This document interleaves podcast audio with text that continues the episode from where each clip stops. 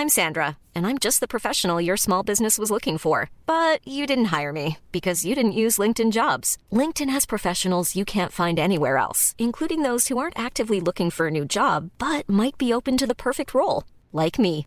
In a given month, over 70% of LinkedIn users don't visit other leading job sites. So if you're not looking on LinkedIn, you'll miss out on great candidates like Sandra. Start hiring professionals like a professional. Post your free job on linkedin.com/people today. Hey, it's Ryan Reynolds, and I'm here with Keith, co star of my upcoming film, If, only in theaters, May 17th. Do you want to tell people the big news?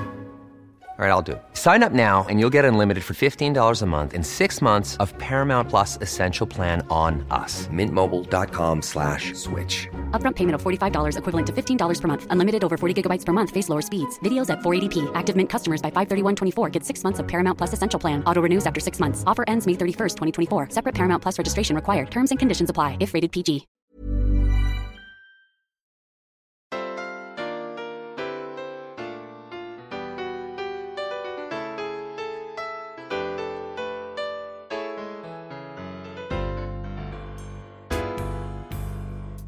Hi there. I'm Cindy Linden, and this is the Cookalong Podcast. It has come to my attention that people want to know how I make my pot pie. Pot pies are one of the world's comfort foods, and they might seem kind of threatening to somebody who's never made one before. My oldest son today told me that pot pie is one of the favorite recipes of mine that he cooks on a regular basis. And he said it's also where he learned to make this roux and how to use it in all of its various ways. So, on his recommendation, actually, I am cooking this today because I spoke with him and he told me how much he likes it, and I thought I should share it with you. The cool thing is that once you've made one pot pie of one kind of pot pie, you can make any kind of pot pie because, kind of like a quiche, there are some basic ingredients that have to be used in basic ways. And once you have those pieces down, you can put almost anything inside your pot pie. I'm going to do chicken today. We're going to do a ch- sort of traditional chicken pot pie. It's got vegetables in it. But you could do tuna, you could do shrimp, you could do something Cajun flavored, you could do something Mexican flavored. There are all kinds of things you could do once you have the general principles down. So, my purpose today in helping you with this is to give you those basics so that you can get creative and do things I never thought of. Before we get started, you can find the list of ingredients on my website if you want to see them ahead of time. And the website is thecookalongpodcast.com. And you'll scroll down a little and see the picture of the pot pie, and then you'll know you're in the right place. You click on that, and you'll get the list of ingredients.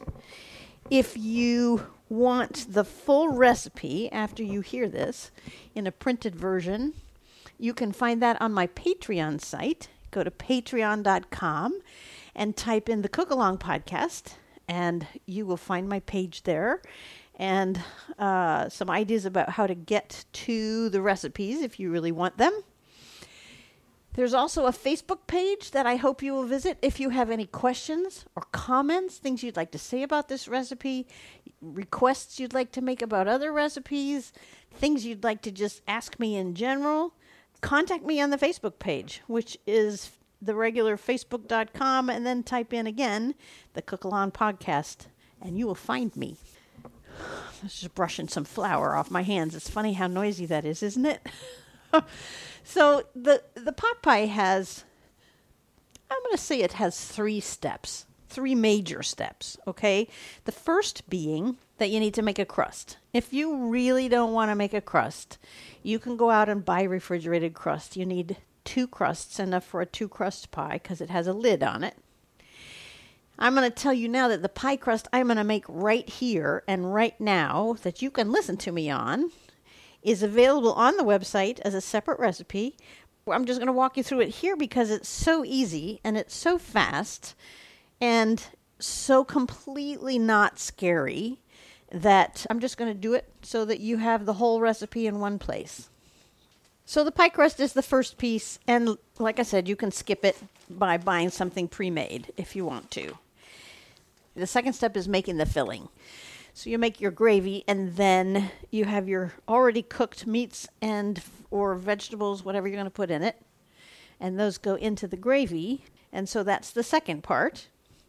Also very simple, and it includes a really basic step for making any kind of gravy or sauce. So it's a really helpful skill to learn. The third part is putting the filling into the crust and putting the completed pie into the oven and baking it. Those are the big pieces. We're going to tackle them one piece at a time.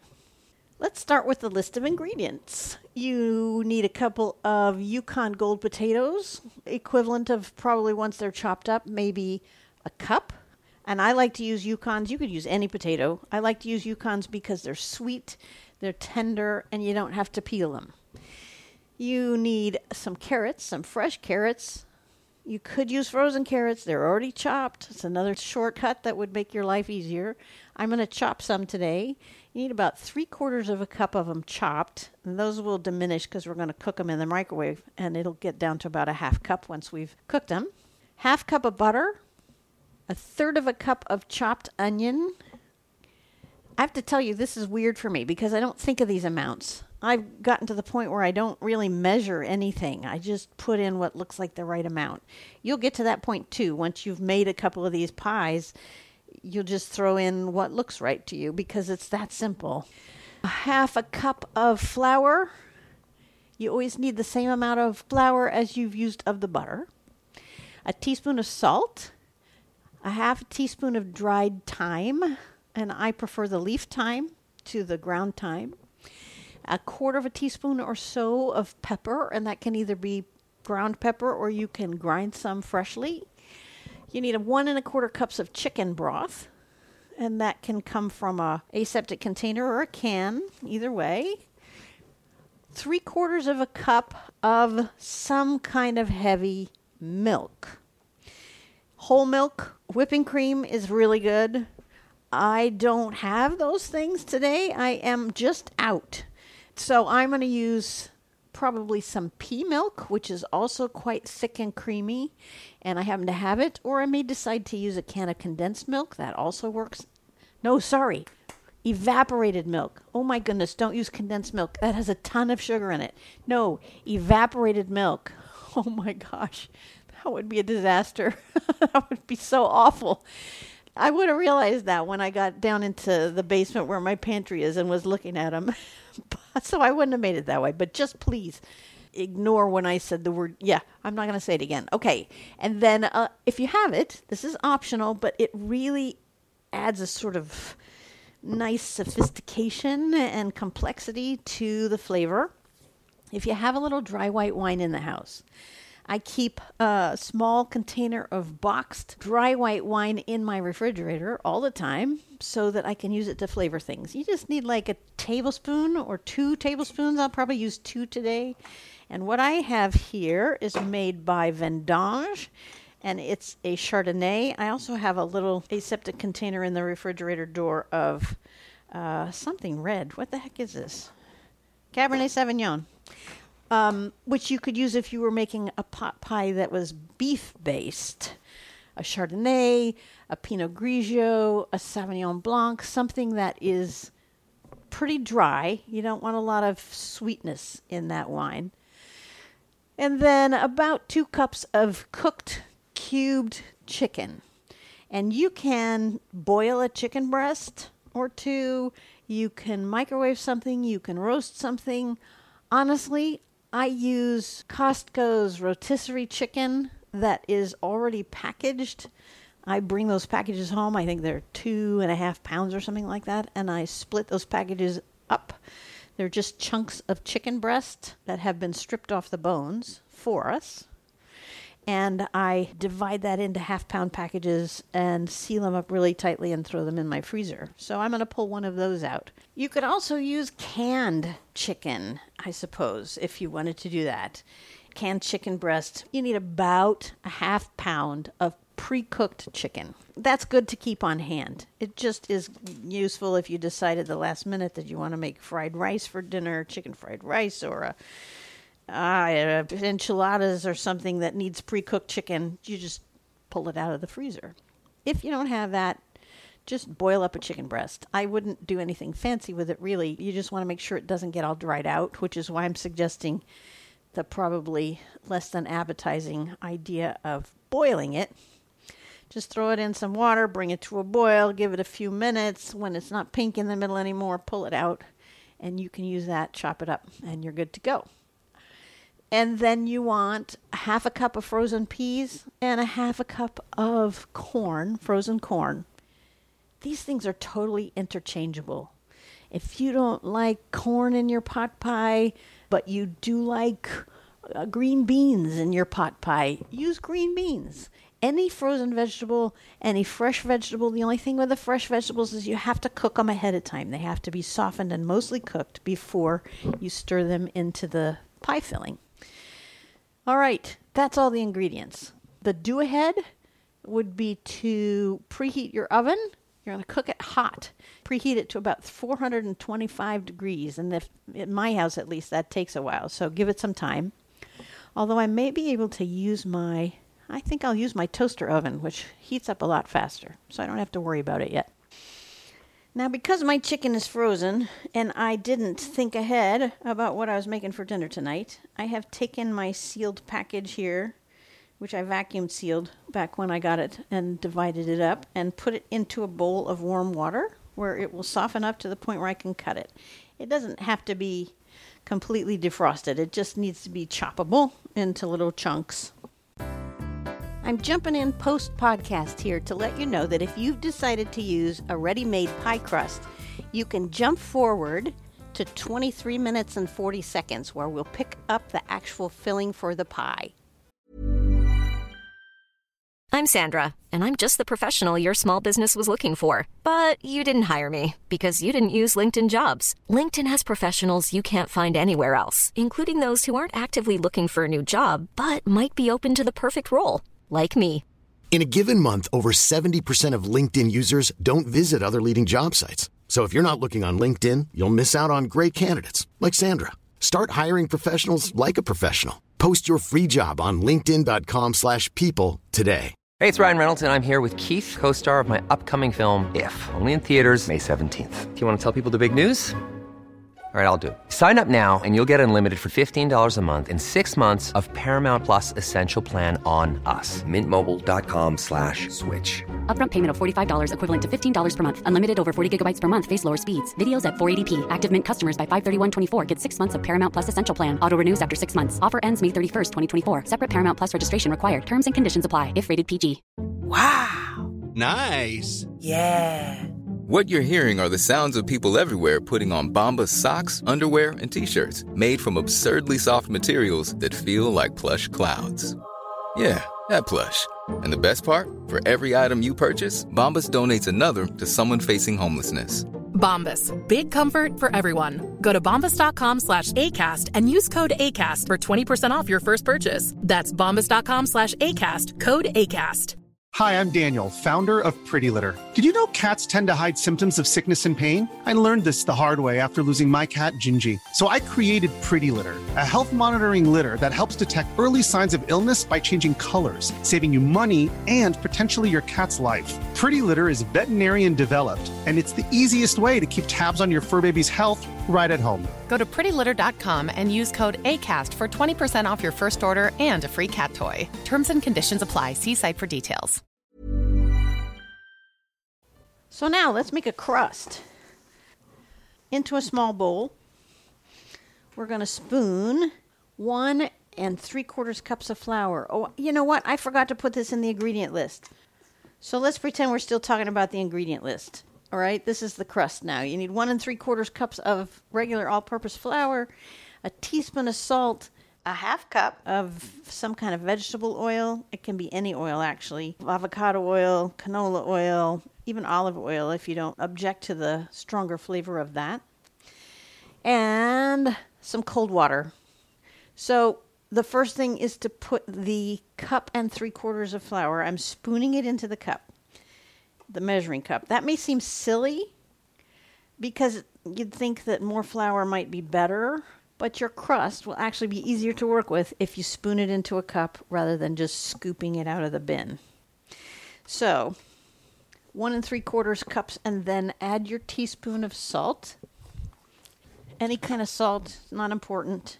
I'm using regular sea salt. You could use kosher salt or table salt or whatever, table salt, but I'm sure you've heard my rant already about iodine, so caution. And then uh, just sort of stir those together. And here, if you wanted to, I'm not going to do this today, but you could, and I have done it quite successfully, you could get creative. You could decide at this point that you want the crust to have its own particular personality, and you could add a teaspoon of some sort of an herb, a dried herb, or of granulated powdered garlic or granulated onion. You know what? I am. I have some toasted granulated onion. Where the heck is that? Yeah, I'm going to actually add some of that to this crust. I think that would be really fun. So, as you can tell, this can be a spontaneous last minute decision. So, I'm putting in about a teaspoon of that. It's a little bit shy, but that's okay. Doesn't matter. And now, stirring those dry things all together. And then you just pour in your half a cup of oil. And we're going to stir that up again. And what this is going to do is make sort of a, it's sort of going to look like pie crust, actually. It's just going to be a really seriously pasty, oily kind of pie crust. This is the point where if you forget the next step, you're going to end up with something kind of, it's edible, but it's odd. The last time this happened, my youngest son, he, he was trying to make a pumpkin pie and he just he, looked at this he, he mixed the flour and the oil together and he looked at it and he thought gosh that's too dry. I can't i can't possibly turn that into a pie crust. It's too dry. So he added a little more oil until it looked right to him. And then he rolled it out. And it you know interestingly enough it worked okay but it didn't taste right. And it was really heavy and dense. And that's because in order to make this light and flaky, it needs the third ingredient. So the first is the flour, the second is the oil, the rest is trimming, you know, the salt or seasonings or whatever, but it desperately needs three tablespoons now of cold water. Just plain old tap water, but kind of cool, so let it run for a minute. What this does is, as I'm sure you're aware, water and oil don't mix well together. And because they don't mix well together, they have this sort of internal battle within the flour mixture. And what that does is separate things so that you get this flakiness. The oil is pushing away from the water and vice versa, and makes sort of these openings in the flour. And that's why you can't leave out this third ingredient. Now, you don't have to mix it a ton with a spoon. You start to see it sort of striated, and it's going to be a little goopy for a minute, and then you could just use your hand and move it around in the in the bowl. Don't feel like you have to mix it to the point where everything's really well combined. It's like meat marbling. You know, where you can see the stripes or striations of fat. You kind of want the same thing when you're looking at the pie crust. I will take a picture of this for you. Now you need some equipment, and I probably should have mentioned this to you earlier. The equipment you need is either parchment paper or some good sturdy plastic wrap or a, a pie what the heck do they call this? Pie crust bag. I have a pie crust bag, which is this zippered circular plastic surface, two surfaces. You put the pie crust inside of it, and then you zip it closed, and then you roll it out, and your roller never actually touches the pie crust. So, any of those things, you're going to need a piece for the bottom below the crust and a piece for the top of the crust. And you're going to need a rolling pin. Although, again, I learned from my sons, one of whom couldn't find their rolling pin. By the way, this is the same one who didn't remember to put the water in the pie crust he ended up using a, a Torani syrup bottle as a rolling pin. So you can use that. You can use a uh, what do you call it? A water bottle, you know, water container. You can use anything that's heavy enough to push on and that you can roll. So get creative if you have to. Now we want to put a little flour on whatever your bottom surface is. If you're using parchment paper or plastic wrap, start by putting a few drops of water on the surface you're going to put that plastic wrap on. That'll help keep it from sliding around. And then spread out your parchment paper or plastic wrap. It's probably 14 inches or so long. And put a little flour on it. And then pick up your dough. Make it into a ball and right in the middle of the ball, pinch it with your hand, with your with your forefinger and your thumb. Pinch it right in the middle and squeeze it until it splits in half. And then take one half. If one feels bigger than the other, use the bigger one for the bottom. Oh, did I tell you to flour it? You got water on the bottom of the table. And then you put your plastic down, and then you sprinkle a little flour on the plastic wrap, and then you put your pie crust on, and then you sprinkle a little flour on the top of the pie crust, and then you put your top plastic on. For me, that just means zipping the zipper all the way around. And then take your roller and make two indentations in one direction. So you've got hill, valley, hill, valley, hill. And then turn it 45 degrees and do the same thing again. And now you have this kind of crisscross. What's that going to do is help it stay round as we roll it out. You should have your pie pan nearby because that's the best way to eyeball when you've rolled it big enough. It doesn't matter how thin it is or how thick it is, as much as it does that you know it's going to fit the diameter of the pan, not just the bottom, but go all the way up the sides of your pan. That's how you know when you're done rolling. My pie plate here is, what is it? It doesn't even say how big it is. Isn't that funny? Oh, yes, it does. 24 centimeters. Well, I'm an ignoramus when it comes to that. I have no idea what that means in inches, so I'm going to measure it. So the bottom of this pan is eight and a half on the bottom, and the top of this pan is not quite 10 inches. That was just for your reference. Put the pan upside down on the dough that I'm rolling out, and I can see that where I have it right now, if it was going flat across the top, it would be big enough. But because it has to climb the sides, I know I have to keep rolling to make it somewhat bigger than that. That should probably do it. Once you've got your pie crust big enough to fit in the bottom of that pie pan, you want to really carefully peel off your top paper, whatever kind of paper it is. Just really gently peel it off and kind of work it as you're peeling so that you encourage the dough to stay attached to the bottom plastic. If it breaks, which mine just did, don't worry about it because you can patch it together later. All right, then once your plastic is off the top, take your pie plate and put it upside down on that pie crust and then flip the whole thing over so that now your pie crust is sitting inside your pie plate. And then we have to really gently and carefully peel off the remaining piece of plastic. And again, if it tears, if it tears really badly, you may have to start over. But if it's just little tears, don't worry about it. We can patch it. We got plenty of dough left. And so we can patch it. Now you might want to set aside your plastic if it looks like it could be used again because we're about to have to roll out the second crust. Mine has some holes in it. I'm going to take a moment and grab a little dough out of what remains because you know the top crust doesn't need as much dough in it. It doesn't have to go down inside the pie pan. So if it's about the same size as what you used before, you got plenty of extra dough that you can play with.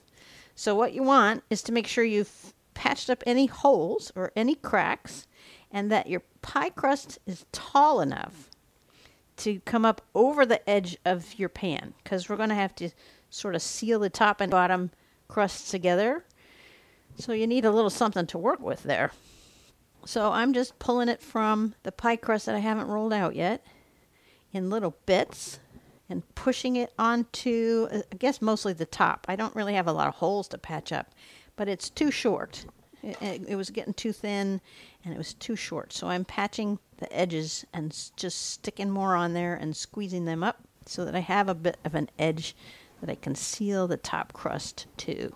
And I'm going all the way around to be sure I have enough and that it's not too thin and that I don't have any holes. Once your holes are all sealed up and your edges are tall enough, you can set that aside.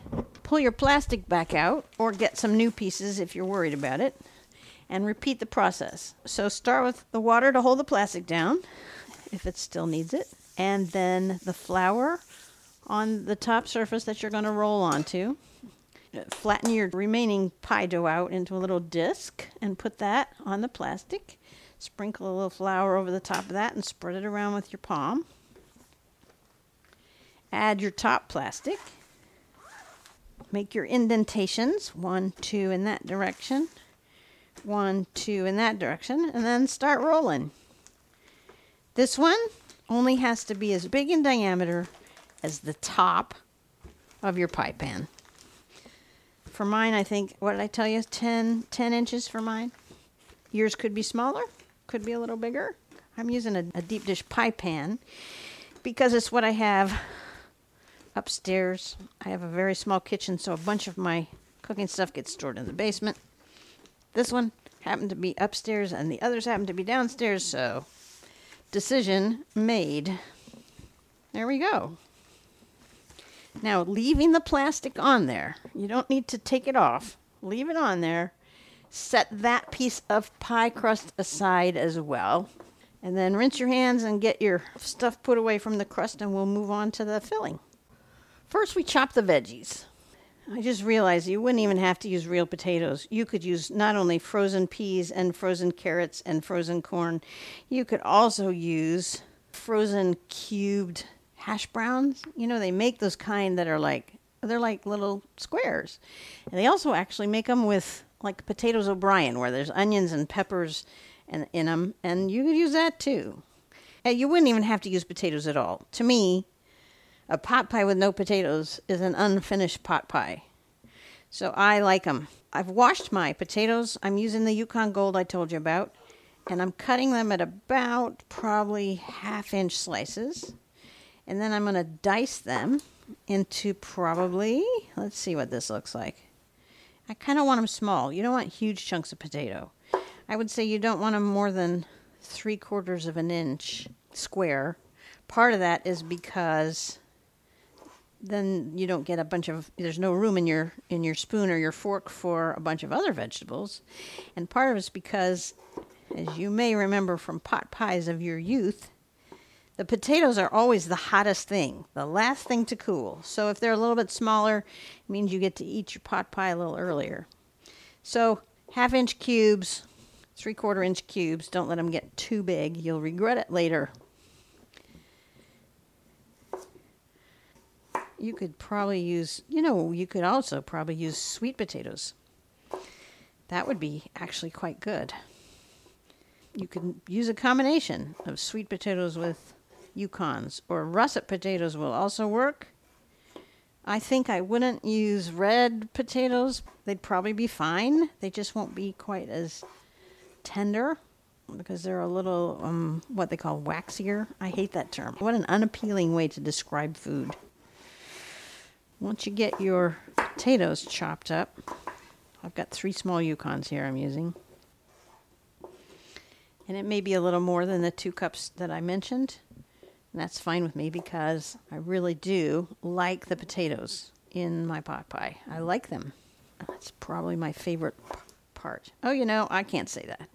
Something about the combination the peas, potatoes, the corn. If you don't like corn, don't put corn in a lot of pot pies only have peas. I think, you know, if you buy a Swanson pot pie or whatever, I don't think they have corn in them. I think they only have peas in them. All right, once your potatoes are all cut up, you're going to put them in a microwavable bowl. And in a second, we're going to add some carrots to that. So, I think I have way too many potatoes here. Oh, Oh well. I am going to try. Here's where we get into the part where I told you I don't measure stuff. I gave you measurements. You can measure if you want. I'm going to use what looks to be two fairly sizable carrots. And I don't like to scrub them. It's a pain. I don't, I just don't want, this is so silly. I just don't want to scrub my, my carrots, so I peel them instead. It seems faster and more efficient to me. And we're going to chop these up as well. So you kind of have to guess. I think you have to guess how much it is that you need. I'm chopping off both ends, and then I'm going to cut the long way.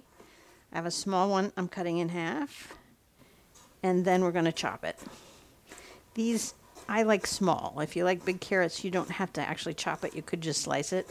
I, I'm not crazy about cooked carrots. I do want the color and I do want the flavor, but because it's not my favorite thing, I have to hide it from myself. So, so I know it's sad but true. It is sad but true. And uh, so now I've got this bigger, fatter one, and I'm going to cut that in half. And then I'm going to turn it the other way and cut it in half the other way. So what I have is a long, quartered carrot, and then I'm going to chop that up. And I'm making mine maybe, oh, what is that? Eighth of an inch, quarter of an inch at most. I'm using my favorite ceramic knife, and if you want information about knives, you can find that on my website, thecookalongpodcast.com. I have a blog about my favorite knives. It's called Knives of Choice. There are a lot of great a lot of great blogs on there. Just stuff I've learned in little short blurbs, stuff I've learned about specific foods or specific tools or ways to cook things that didn't warrant their own podcast, but seemed like valuable information and fun information to share. Once your carrots are all cut, throw them in the big microwavable bowl with your potatoes. Some people might at this point suggest you add a tablespoon or two of water. I'm not going to bother with that because I believe that there's enough moisture in the vegetables themselves. And what we're doing here, you do need to cover it. So your bowl has to have some kind of a covering. You could use plastic wrap if you don't have a lid that fits the top of your bowl. We're going to put it in the microwave oven. And I have a sensor cook setting for potatoes. I'm actually going to try that. For you, if you don't have such a thing, you could just try microwaving them on a high. I'm going to say probably about four minutes. At four minutes, you should check it. You should stir it around. You should check it with a fork. You want your fork to be able to easily pierce them so they're clearly cooked because they don't really cook in the gravy that we're going to make. Now we need to chop some onions. About of a third of a cup of chopped onion. You could also use shallot if you have shallot in the house. If you cut off the part where the root is, you can stick that little circle with the roots in it into a shallow container of water and you'll grow yourself a new onion. I always do that. They don't always take. Most of the time they do. And then I stick them in my yard. In fact, I plant them with my strawberries because slugs love strawberry plants. They love the strawberries and they hate onions, as it turns out. So if you plant them together, your slugs will stay away from your strawberries. Small gardening tip. I am not a gardener. I know just enough to do ridiculously quirky things out there. I'm chopping the onion, and like I said, about a third of a cup. And like I also said, I don't usually measure this stuff. I happen to have a leftover piece of onion that will happen to provide approximately a third of a cup of chopped onions, but I'm not going to bother to measure it. I don't care. I like onions too, quarter inch squares. And now we're done with the prep and we get to cook some stuff. So you want a fairly big saucepan. I would say two and a half to three quarts saucepan is going to be your best bet. Take your half a cup of butter, which is one stick, or you could use margarine. It doesn't have to be butter. And we're going to chop it up a little bit so it doesn't take forever to melt. I'm just going to cut it into like tablespoons, probably tablespoon slices, and you want to throw those in your saucepan. And then you want to turn your burner on under the stove at about medium. it will behoove us at this point to do something ahead. Not that you need to, it just will make less scrambling later. So I mentioned to you that you need some flour. I also told you to put your flour away. That was a mistake. Apologies. Get it back out. You want a half a cup of flour. And this time you could scoop it if you want to, rather than using the spoon and spooning it out. You could just probably scoop it. I'm going to use the bowl that I made the crust in. Well, that was just flour and oil, and it's kind of been wiped clean. So I'm going to put it in there. And then I'm going to add my teaspoon of salt and my half teaspoon of thyme. And I think I'm going to use some fresh ground pepper rather than pre ground. I'm going to grind some pepper into this mix. And we're putting it all in a bowl so we can dump it in all at one time. Mm, quarter of a teaspoon. I wonder if that's a quarter of a teaspoon. Yeah, it's close enough. And then stir that up so that you can just dump it in. Because once the butter is melted, this is going in the pan. And we're getting really close to the butter being all melted.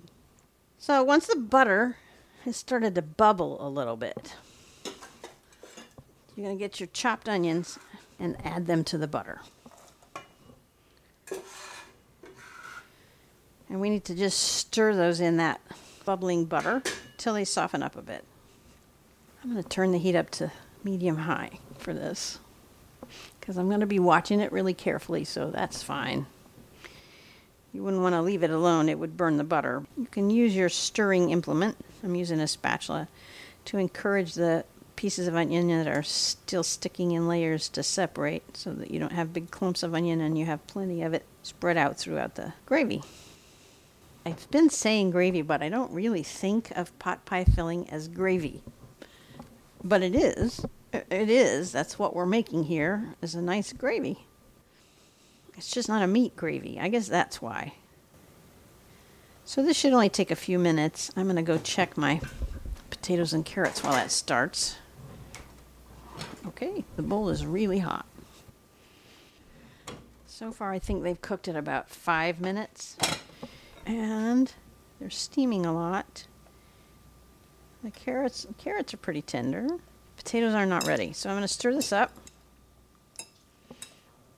and I'm going to stir the buttered, uh, buttered onions.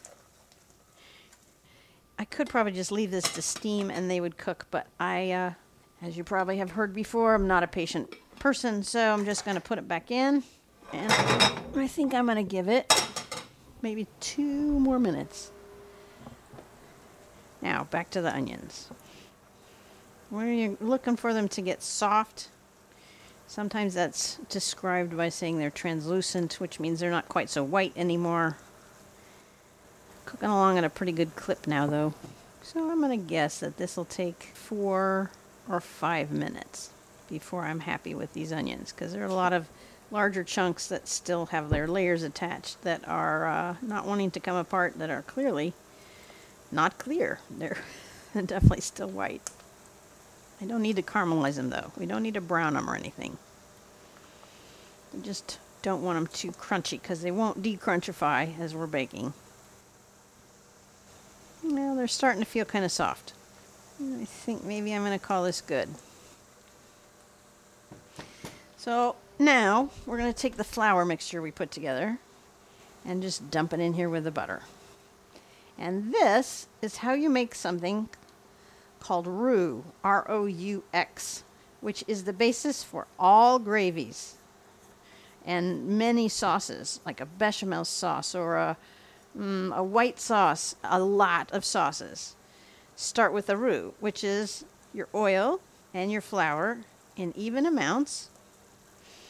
You stir it up, it develops into this kind of paste, and just let it bubble for a minute so that everything kind of blends together. And I'm going to turn the heat back down to just sort of medium low. And now we can stir in the chicken broth. I should have had you measure that out so that we didn't have to stop stirring the roux because it's going to start to thicken. and actually brown a little bit. This is good unless it gets like pasty and stuck to the bottom. So measure out your one and a quarter cups of chicken broth. See, again, I don't usually measure it, so I don't have to do this pause here. But I'm trying to do it by measurements for you. Pour that in to your roux. Now, at this point, the roux becomes your thickening agent. That's what'll turn it into gravy. And you'll notice as you stir it, it gets kind of lumpy and it gets kind of thick. And it gets thicker than we really want it because we're not done adding liquid yet. So now we've got this really thick, looks like mashed potatoes. Keep your heat low. And now we're going to stir in the milk. Milk or cream. I think I'm going to use the pea milk like planned rather than getting the evaporated milk out. And this we want about three quarters of a cup. Oh, that was way too much. Rats. Well, I'll just hang on to it, see what happens. I measured out about a cup.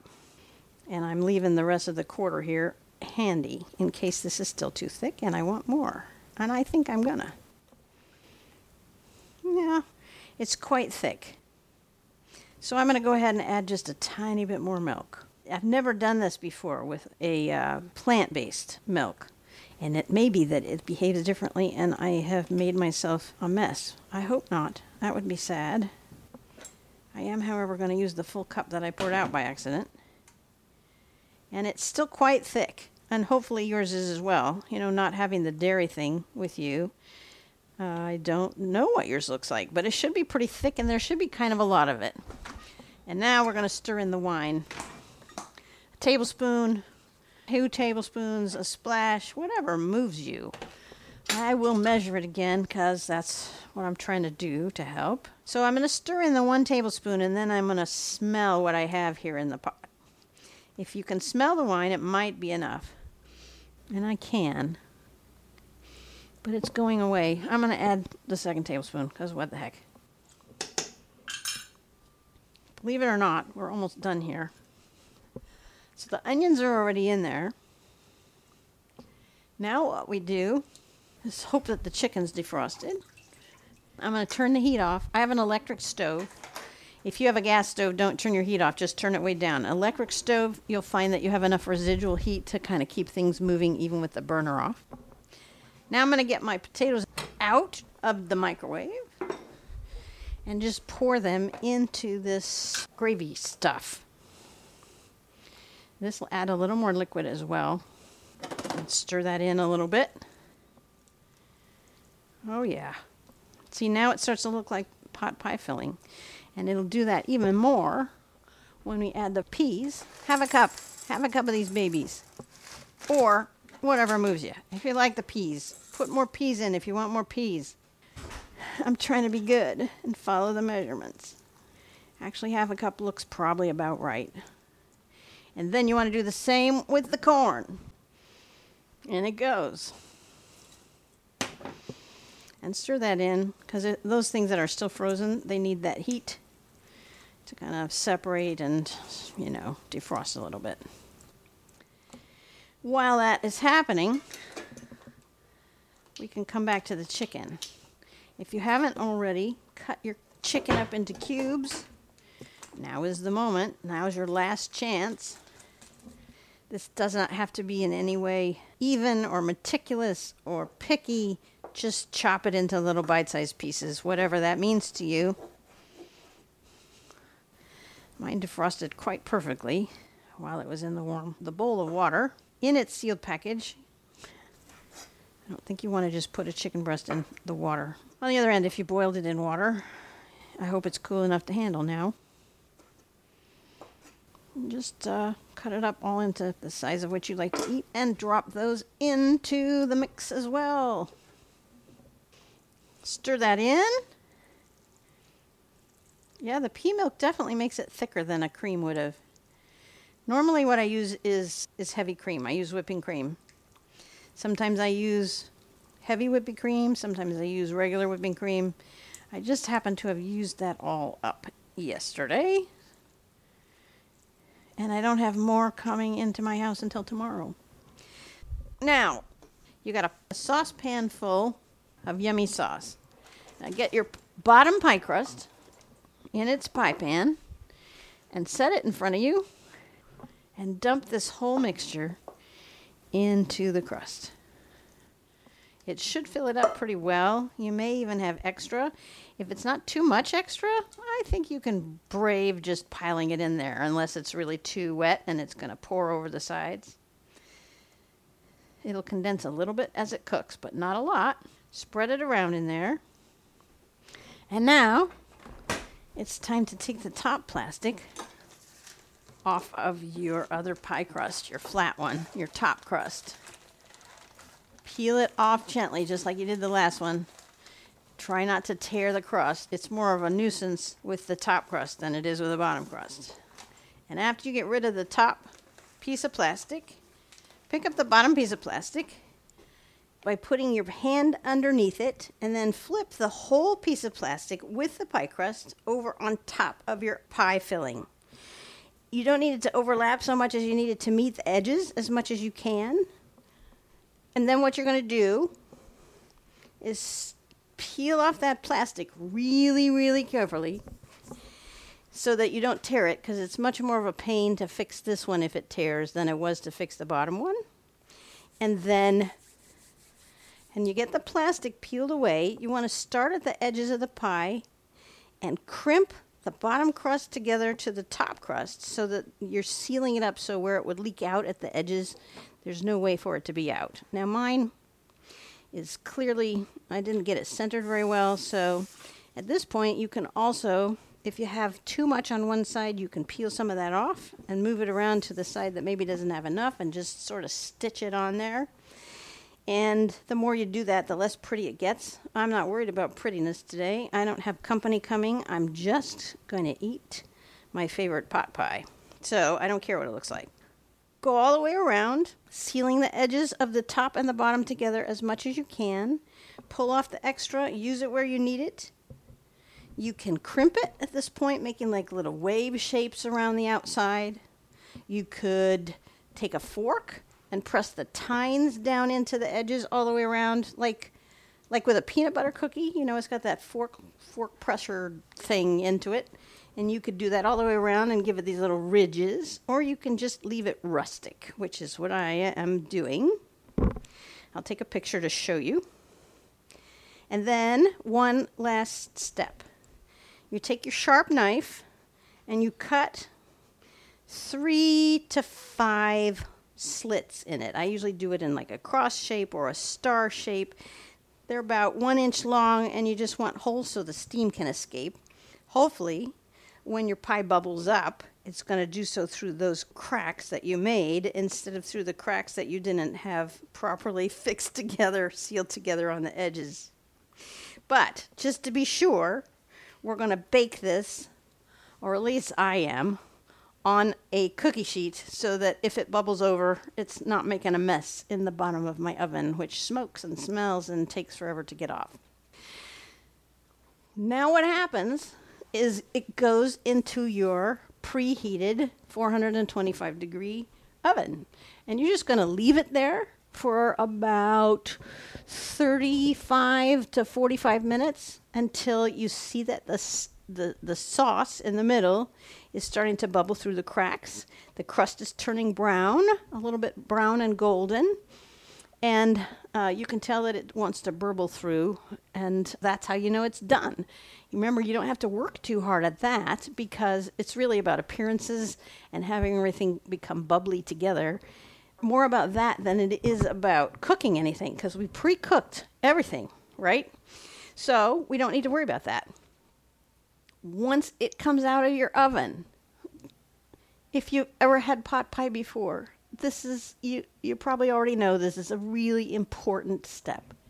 Don't try to eat it right away, please. It will burn your tongue. It will.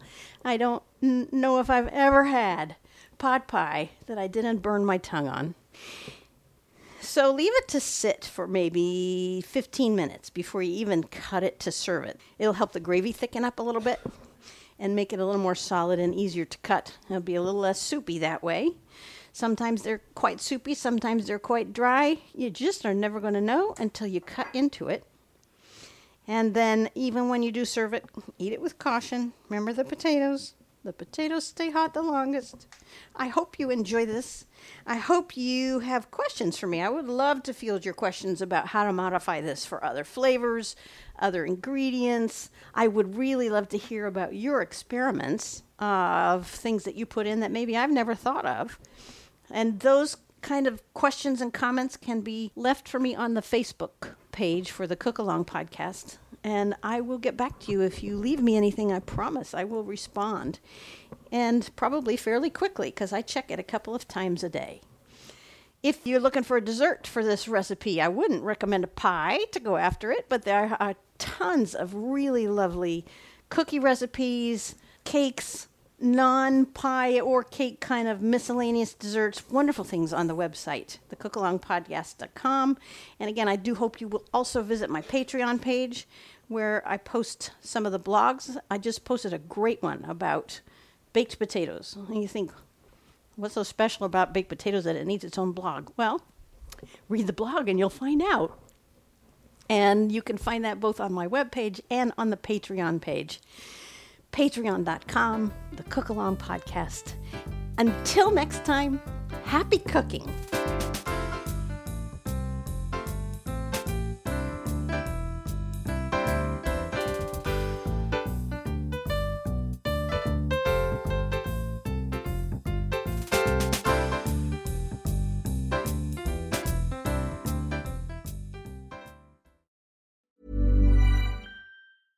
Hey, it's Paige DeSorbo from Giggly Squad. High quality fashion without the price tag. Say hello to Quince. I'm snagging high-end essentials like cozy cashmere sweaters, sleek leather jackets, fine jewelry, and so much more. With Quince being 50 to 80% less than similar brands. And they partner with factories that prioritize safe, ethical, and responsible manufacturing. I love that. Luxury quality within reach. Go to quince.com slash style to get free shipping and 365 day returns on your next order. Quince.com slash style. Hi, I'm Daniel, founder of Pretty Litter. Did you know cats tend to hide symptoms of sickness and pain? I learned this the hard way after losing my cat, Gingy. So I created Pretty Litter, a health monitoring litter that helps detect early signs of illness by changing colors, saving you money and potentially your cat's life. Pretty Litter is veterinarian developed, and it's the easiest way to keep tabs on your fur baby's health right at home. Go to prettylitter.com and use code ACAST for 20% off your first order and a free cat toy. Terms and conditions apply. See site for details. Imagine the softest sheets you've ever felt. Now imagine them getting even softer over time. That's what you'll feel with Boll and Branch's organic cotton sheets. In a recent customer survey, 96% replied that Boll and Branch sheets get softer with every wash. Start getting your best night's sleep in these sheets that get softer and softer for years to come. Try their sheets with a 30-night guarantee. Plus, get 15% off your first order at bollandbranch.com. Code BUTTERY. Exclusions apply. See site for details.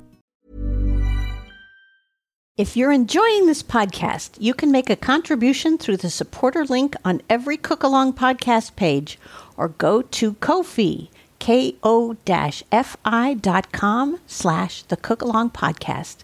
Thanks for your support and thanks for listening.